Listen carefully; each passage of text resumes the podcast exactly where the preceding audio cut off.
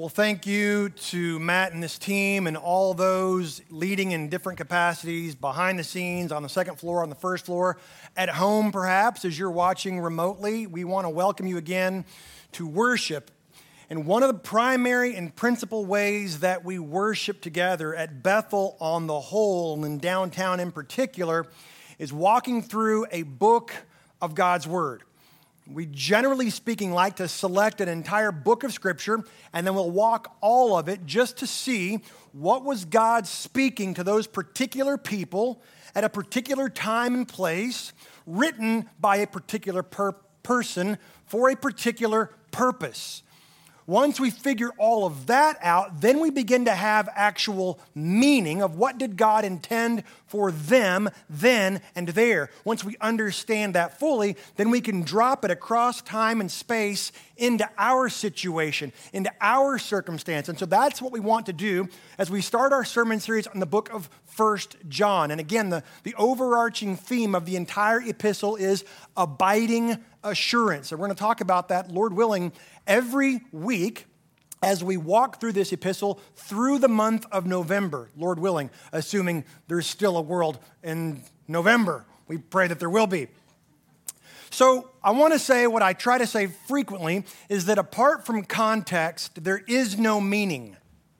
You cannot have meaning apart from context. So, very briefly, very efficiently, let me sort of let you know what's going on with the book of First John.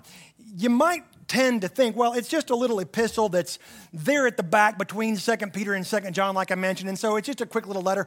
Oh, oh no, this little fella packs a punch. Some of the most challenging passages of the New Testament are found in this little letter. Virtually everyone agrees that it is written by the Apostle John, who has the coolest nickname in all of Scripture. He's the Revelator. Like if I was going to get a leather jacket and I was a disciple, it would be the Revelator, not the traitor. That one's right out. I would want to be the Revelator. John is the brother of James, the son of Zebedee, one of the called 12 disciples, the disciple that Jesus loved. John writes the Gospel of John. He writes 1st, 2nd, and 3rd John, and he also writes the book of Revelation. Now, we're not exactly sure when John writes this because it doesn't say in the epistle. In fact, John never even mentions himself by name, but all church history pretty well establishes that yes, this was the apostle, the disciple John. More than likely, not certain about this, but more than likely, it's it's written at the end of the first century AD, somewhere around AD 95, which means John is as old as coal when he writes this. That's interesting. He writes this, we think, at the end of the first century, where the church is about 60 years old. That's interesting. And it is moved increasingly to the west. Now, we're not told specifically to whom John is writing, but everyone pretty much agrees that he's more than likely writing to what is called the Roman province of Asia, that is today Western Turkey, the same area where the seven churches of Revelation would have been found. And what is his purpose? Why is he writing this? Well, we've already said it. They're being affected by persecution from the outside, but much, much, much worse. They're being infected by false teaching from the inside, and they're beginning to waver and they're beginning to falter. And so this old guy writes them one last letter until he writes them two more. He writes them a letter to give them abiding assurance. That's his purpose. I want to just read this one more time. It's only four verses. The opening to 1 John 1 1 to 4 is what we call the prologue. It's just him getting started. In his gospel, he takes 14 to 18 verses to really get started. Here, it's just four. This is what he says That which was from the beginning which we have heard, which we have seen with our eyes, which we have looked upon and have touched with our hands, concerning the word of life. The life was made manifest, and we have seen it, and we testify to it, and proclaim to you the eternal life, which was with the Father and was made manifest to us. That which we have seen and heard, we proclaim also to you, so that you too may have fellowship with us, and indeed our fellowship is with the Father and with his Son, Jesus Christ. These are incredible words. And we are writing these things so that our joy may be complete. This is God's word. And in these opening four verses, we have the gospel. Oh, it's slightly re articulated, but it is the gospel, the thing that we say down here all the time. The gospel is the good news, the great story, the awesome announcement of what God has done. He's done it in Christ to redeem us to himself and perhaps even more astonishingly, to one another. All these people who would ordinarily have nothing to do with one another actually have fellowship. They have been redeemed. And so, the big idea for this passage and for our time remaining this morning is very simply Jesus is. It's his name. He tells them in John chapter 8 before Abraham was, I am. It's who and what he is. Jesus is. Why is this such a big deal? Because John knew that the churches of that region at that time and in that place were experiencing a whole lot of false teaching that had all different shapes and sizes. There was Gnosticism, Docetism, Cerinthianism. Don't worry about all that. They were trying to say that Jesus was just a good teacher or that he was a nice guy, or that he was a model martyr, or even that he was a good person, but then at his baptism, the Christ descended on him, but at the cross, the Christ departed from him. And John says, No, no, we'll not have it.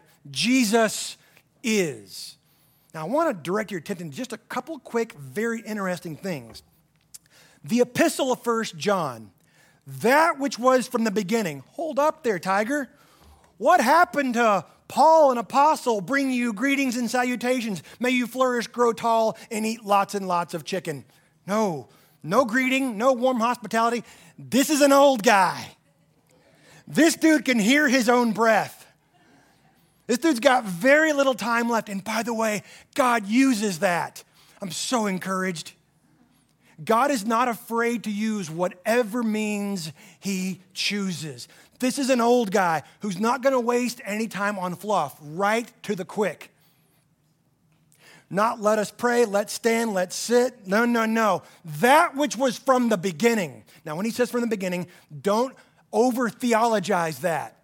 He's not talking about in the beginning of creation or of time. He'll talk about that in verse 2. No, he's making an argument against the insidious cancer that is attacking and infecting the church because, friends, Doctrine matters.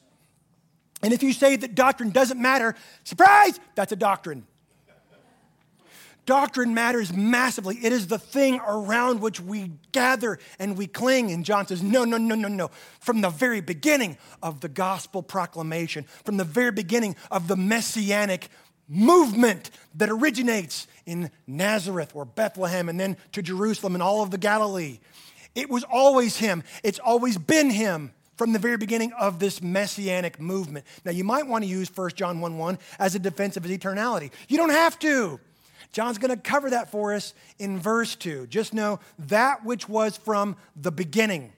It's John declaring that Jesus has always been who Jesus is. He didn't somehow become the Christ at some moment in time. And we need to know that because John is telling us something that really is massively meaningful at the every single day, moment by moment aspect of our lives. Jesus is. Most of us don't really care. By Tuesday, we're mad at the world, we're mad at our spouse. We're mad at our kids. We're mad at our boss. We're mad at ourselves. We're just fed up and because we have forgotten that Jesus is. And this is this old guy's last shot. I want to, I want to explain to you. John's probably 95, 96 years old by this point. He hasn't seen Jesus for 60 years. And this brother's holding fast. We know that one of the emperors of Rome had him boiled alive in oil, and he didn't die. We know that his biological brother was killed in Acts chapter 12, and so he has schlepped on for 60 some odd years, experienced exile on the island of Patmos where there's no fresh water, and he was dying in a pile, longing for the fellowship. And so this old guy says, I got one more missive, one more message. Jesus is. whatever circumstance comes at you by this afternoon, by Thursday afternoon, Jesus is. That's what John wants to get our attention from the beginning. And John uses some very interesting language. We saw him, we heard him, we touched him with our hands. From the very beginning, as soon as he called us, we had breakfast. Oh, he cooks the best fish. You wouldn't believe the fish that this Jesus cooked. We ate it. We heard him, we saw him, we touched him. Now that sounds like, okay, John's trying to make a point. Oh, no, no, no. It's much, much more than that. We're pretty sure that John is in Ephesus when he writes this. Those three things is literally legal language.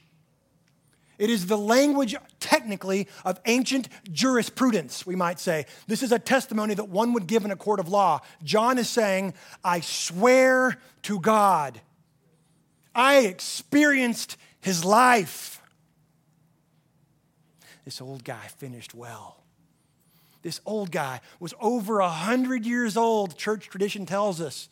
He literally, we think, brought Mary, mother of Jesus, to Ephesus and cared for her because Jesus said, That's now your mother. They would carry him in a chair in to preach into his early 100s until he finally died. And his last message, after not having seen Jesus except for the revelation vision on the Isle of Patmos, Jesus is. And he wants us to absolutely know that. Then we're going to go to verse 2 very quickly. The life was made manifest. In John's gospel, he gives a prologue and said, In the beginning was the Word, the Logos. I want you to imagine, if you can for a moment, all the energy, the gravity, the force, the light, the heat, the, the mass of the universe became a person a human being who laid down his life to die for the undeserving. Now, that's his message in the Gospel of John, but here he's talking about the word of life. And what he means is the message of life. And this is the distinguisher between what John's going to say and any other system of belief or religion in the world. He's not a way to get to the life, it's him. This is the difference between every other religion in existence. You have to do something. But John says, no, it's him, it's a person. He is life itself. He continues on here, verse 2. The life was made manifest. We have seen it. Out of nowhere, for no reason, although it was promised and promised and prophesied all throughout the Old Testament, wasn't what we expected. He showed up and he called my name in Galilee, where I was a knuckle dragging fisherman. and now I'm a 96 year old dude in Ephesus telling you that Jesus is this life, the Godhead, veiled in flesh. Now we see. Hark, the herald angels sing. They should write a song about that. That's really good. We testify to it and we proclaim to you the eternal life. There was never a time when he was not. See, in the early part of the church, a heretic named Arius made a little praise and worship song, and it went like this There was a time when he was not, and they would pull out their phones and they'd turn on their lights and they would sway. There was a time when he was not. And the church said, No, that's heresy. Put your phones away because they don't exist yet. No, there was never a time when he was not, eternally existing with the Father. Now, that's really important. He's not a prophet, a rabbi, a teacher, a martyr. That's super significant. Which was with the Father and was made manifest to us. I want you to understand what John is doing here. He's giving us the gospel. The life existed eternally, but it entered into our reality. Why?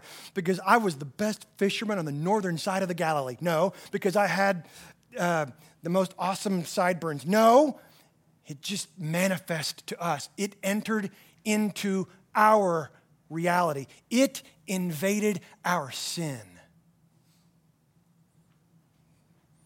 Has that ever happened to you or to me? The first two verses John gives us are simply an explanation of the enormity of what has happened. Verses three and four are the effect.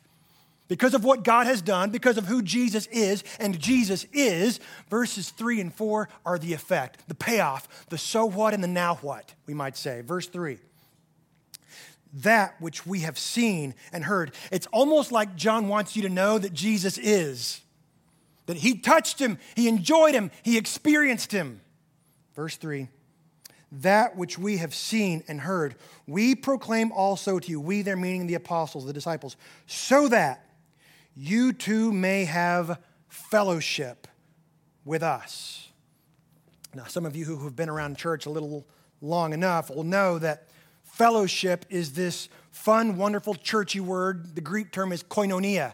It's where we get our word for coinage. That thing that we have in common, the currency between us, that with which we can buy and sell, barter and trade, is our coinage, our currency. The fact that Jesus is, is our currency and our coinage. Now, brethren and sistren, if I'm being be so bold, most of us don't look at one another in this room, on the second floor, on the first floor, maybe in your den, sitting at home, and we don't think of one another that way. But this is an absolute enormous thing that we are to understand this fellowship.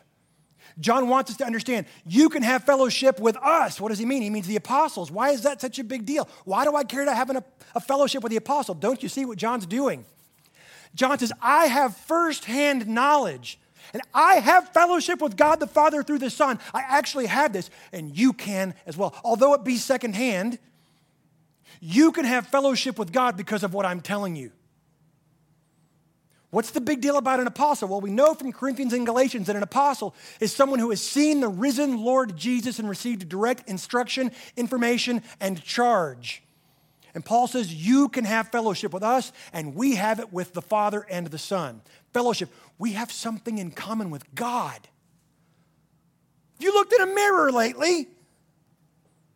But in the mind of God, you do. And what's even more incredible and scandalous, the greatest thing possible in the cosmos is that you and I could possibly have fellowship with God. But a very, very close second is that we could actually have fellowship with one another. Not Gentile, not Greek, not male, not female, not free nor slave.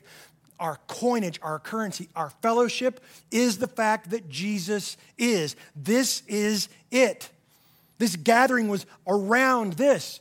This gathering was about the fact that Jesus is. It had nothing to do with any other political movement or upheaval had nothing to do with anything social or economic or even educational, except for the fact that these people who gathered around the gospel, whose identity and fellowship was Jesus is, were then and only then remarkably influential and impactful in their society and community. It's the whole reason the gospel is called the gospel. These people who were Christians, were adopting the literally discarded. And the Germanic peoples of the Roman Empire would see this and go, Why are you taking them into your home at your own expense? Why would you do that? That's costly. That's sacrificial. Why would you do that? That puts you at risk. And the Christians would say to these Germanic tribes of the Roman Empire who were coming into the area that is modern Turkey, because that's my story. That's what God did for me. He manifested himself. He made himself known. He adopted me. Not only that, he forgave me. Not only that, he made me an heir. Not only that, he calls me son and friend. And the Germanic peoples would say, Ooh, das ist gut Spiel. That's a good story. It's good Spiel. It's gospel. It's a great story. Because of who Christians were, that drove what they did. And if we flip that, we miss it entirely. Well, verse 4, we're not going to spend a whole lot of time here on verse 4. Just draw this out. John says something really fascinating. He says, And we are writing these things so that huh, our joy may be complete. That's fascinating. This old guy, John says, I am writing this I can hear my own rattle. And I'm writing this to you, churches in the western part of what is modern Turkey, so that our, the apostles, look around, John. they're all dead. They're all gone. You can read the accounts, none of them died in hospice. Matthew is cut in half with an axe. Mark is dragged through the streets of Alexandria until he's dead. Thomas is speared and crucified in India, and on and on and on. James is thrown off of the temple, beaten with garden tools. John says, You know what would make us tickled pink? That's in the Greek. Is that you would have abiding assurance. Now, that's incredible. Three quick implications from 1 John's prologue. Just these first four verses, three quick, impactful implications. Number one, coming out of the big idea that Jesus is, let me amplify and extend. Jesus is God. That's implication number one. He's not a comic book superhero. He doesn't swoop in with a cape and save the day. If that's your vision of God, that's okay. There's grace for that. But that kind of being doesn't exist. Stop praying to it. He's not a hero, he is God. The Logos, gravity, light, and heat, all together in a person. Jesus is God. He's not just a great teacher, a rabbi, not a revolutionary nor a rebel. He is God. All that that means is available to us. And if that's true, and it is, it simply, logically, intellectually must change every single thing about us. He doesn't sit on our, soul, on our shoulder and grant wishes. That's Gazoo from the Flintstones, and he's not real either. He's God. And if it's true that your identity is in Christ, when God looks at you, he only sees Jesus. And what's more massively, radically insane is that his spirit indwells you. You're in the Son, the Spirit is in you, and the Father loves us. I know we like to sing the song, Jesus loves me. This I know, for the Bible tells me so. But guess what? It's the Father that sent the Son to adopt you. The Father's crazy about you. Jesus is. Jesus is God. Second point Jesus is grace. Some of you, you just heard that. Maybe you read it on screen and went, Yeah, no, I know, Jesus is grace. No, you don't. Neither do I. Because you and I still have this fallenness, this fleshiness, that we still think it's somehow up to us. I mentioned it already. Christianity is the only religion where it is finished. There's only two religions in the cosmos. Did you know that?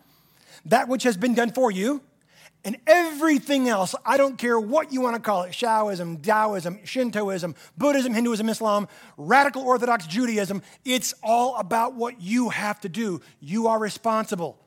But praise God, there is a God, and He says, No, no, no, no, I get this one. Jesus is grace. Did you see what John said in the first two verses? He manifests Himself to us. We didn't go hiking through the forest, find a special golden key, and go and unlock a bunch of secret doors, and Yahtzee, there he is. No, that's what the Gnostics were teaching in Ephesus, and John said, no, no, there's no secrets. He manifests himself to us. While we were yet sinners, the Father loved us and sent the Son, and he died undeservingly for the undeserving. Jesus is grace. Let me say this more specifically. he likes you for who you are. Not as you should be, not even as you could be. And He knows you more deeply, more delicately, more completely than you do. And He likes you more than you do. Oh, he knows who we were created to be, but he's also quite aware of the fall and the effect of sin so much that he became sin so that you and I might become the righteousness of God. He likes you. He's not waiting for you to get your act together, to clean your house so that he can come in. Oh my gosh. By the way, that ought to inform how we treat one another. I'll accept her, I'll accept him when they get their stuff together. What? Is that how you came to Jesus? And if you think you did, Jesus is. Jesus is God. Jesus is grace. Thirdly, Jesus is the gospel. I don't mean he's the singular content of the gospel. I mean, it's him. The good news of what God has done in Christ to redeem us to himself, oh, and to one another. This is what he has done. This is who he is. He has come to save mankind. Now, this is where I want to get as intensely practical as I can. Many of you believe that that's true, that Jesus has done this, and you live your life like it's true. But some of you in this room, on the second floor, on the first floor, listening remotely, have only ever wanted that to be true. You've really, really, really wanted it to be true, but you don't actually believe that Jesus is God who became flesh, who lived sinlessly, perfectly, in thought, word, and deed, and he died undeservingly, innocently, was nailed to a cross, and he died and he was buried for three days, and on the third day he rose again, was seen by hundreds. On the 50th, he ascended into heaven where he sits at the right hand of God and he's coming again. Many of you really, really want that to be true, but you don't believe it. Somebody a long time ago tried to sell you that and tried to convince you that you should want that to be true. And you went, Well, I'd rather that be true than go to hell. And so you said some words. But belief is like the sunrise. Somebody this morning on one of these floors or listening remotely, it's going to dawn. It's going to rise in your soul. You're going to believe. Like, wait a second, that's it? That's it. I don't have to. No, stop. No, no, no. Let it dawn. Let it rise. He's God. He is God. He is grace. He is the gospel. He manifests to you and to me undeservingly. He is a person, not a policy, not a procedure, not even a pathway. He's a person. And I love him. He's the goods. Now, if that's true, and it is, there's a subtle message happening in John's prologue, and I don't want us to miss it. I'm a little bit long, but you should have been here last week. The fact that any of you are here this week, that's grace as well. There's a subtle little message that's happening in John's prologue, and I don't want us to miss it. I want to remind you John's an old man. This moves me. John is an old man. His stated purpose for this whole book is so that readers can have joy and assurance while they are abiding together in the life of Jesus in fellowship. And here at the end of the passage, verse 4, I'm going to circle back to that now. He says, I am writing this so that his joy could be complete. Now, I admit it. You hear that, I hear that, and we go, yada, yada, churchy stuff, Bible language. I don't understand much of it. It's okay. And we dismiss it. Oh, but please don't miss what John is doing here. It's essential for us to carry with us as we walk out of wherever we are. I want to be very clear. John would not use the word I'm about to use. He did not use the word I'm about to use. It would not have been available to him. It didn't exist in their understanding. But the word that I want to use is, in a sense, addiction. What you're getting from John is that he is addicted to the fellowship. His greatest joy. What is joy? That feeling of pleasure and fulfillment. Joy is merely the outcome of fulfillment. What does John say? I'm writing this to you so that our, well, that's me, there's nobody left, so that my joy would be complete. John, as an old guy, is addicted to the fellowship. What is an addiction? Wanting more of that thing that makes you feel good. And never, ever being quite able to get enough. Some of you know very immediately what I'm talking about.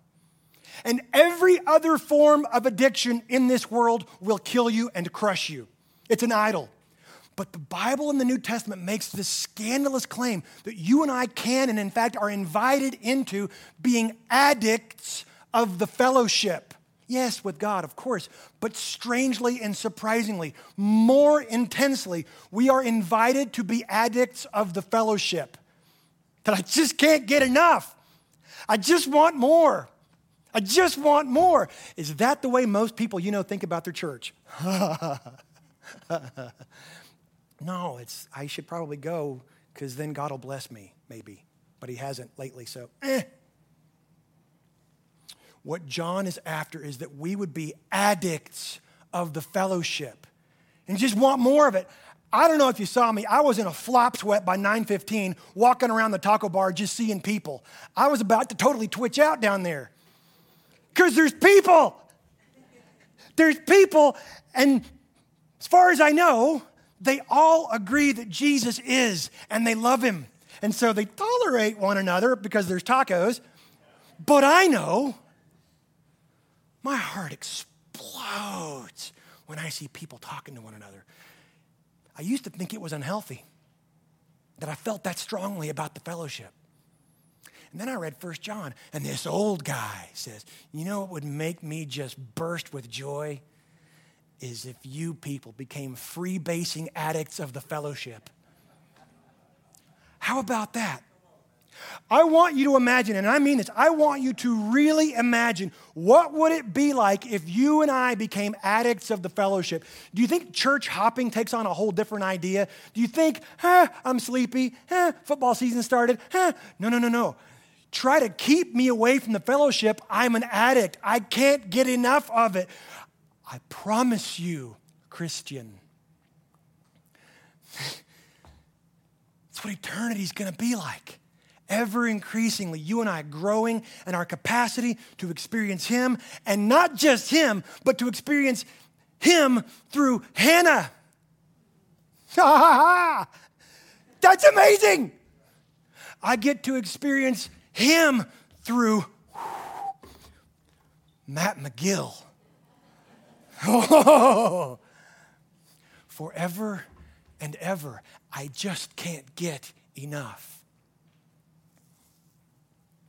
But for some of you, maybe this morning you're still merely wanting it to be true, but it hasn't dawned. So we don't do this very often around here, like ever. I'm going to invite you to pray with me. And we're going to let the Spirit do what the Spirit's going to do here, second floor, first floor, at home, remotely. We're going to pray together, and then we're going to have a song we're going to worship together. We're going to have fellowship. Let's pray. Father, we do thank you for this morning, for your word, for your spirit, and yes, for your people. Change our hearts, Father, change mine. Move us from tolerating one another to being addicts of one another. Not reckless consumers and users of one another. No, of course not. But because your son Jesus is, and because of what he has done, who you have declared us to be, would you ratchet up our fanaticism for the fellowship? Father, for any that are in this place, in this location in Tyler, Texas, or who are watching remotely, if there are some who have merely wanted this to be true because the alternative is too horrible to think about, would you dawn in their lives like the sun rising in the east? And would they believe? Just live naturally and supernaturally as though it were true because it is. Would you give them a spark of joy that begins and ever increasingly grows as it's nourished and fed from the fellowship? Would you give them courage to speak with someone they know or love or trust? One of our deacons or elders or other ministry leaders or pastors, a spouse, a child, a parent, a friend and neighbor, maybe even a church member. Father, would you increase our tent, as it were, because of what you have done in Christ? We pray all these things in the power of your Spirit and in the name of Jesus. Amen.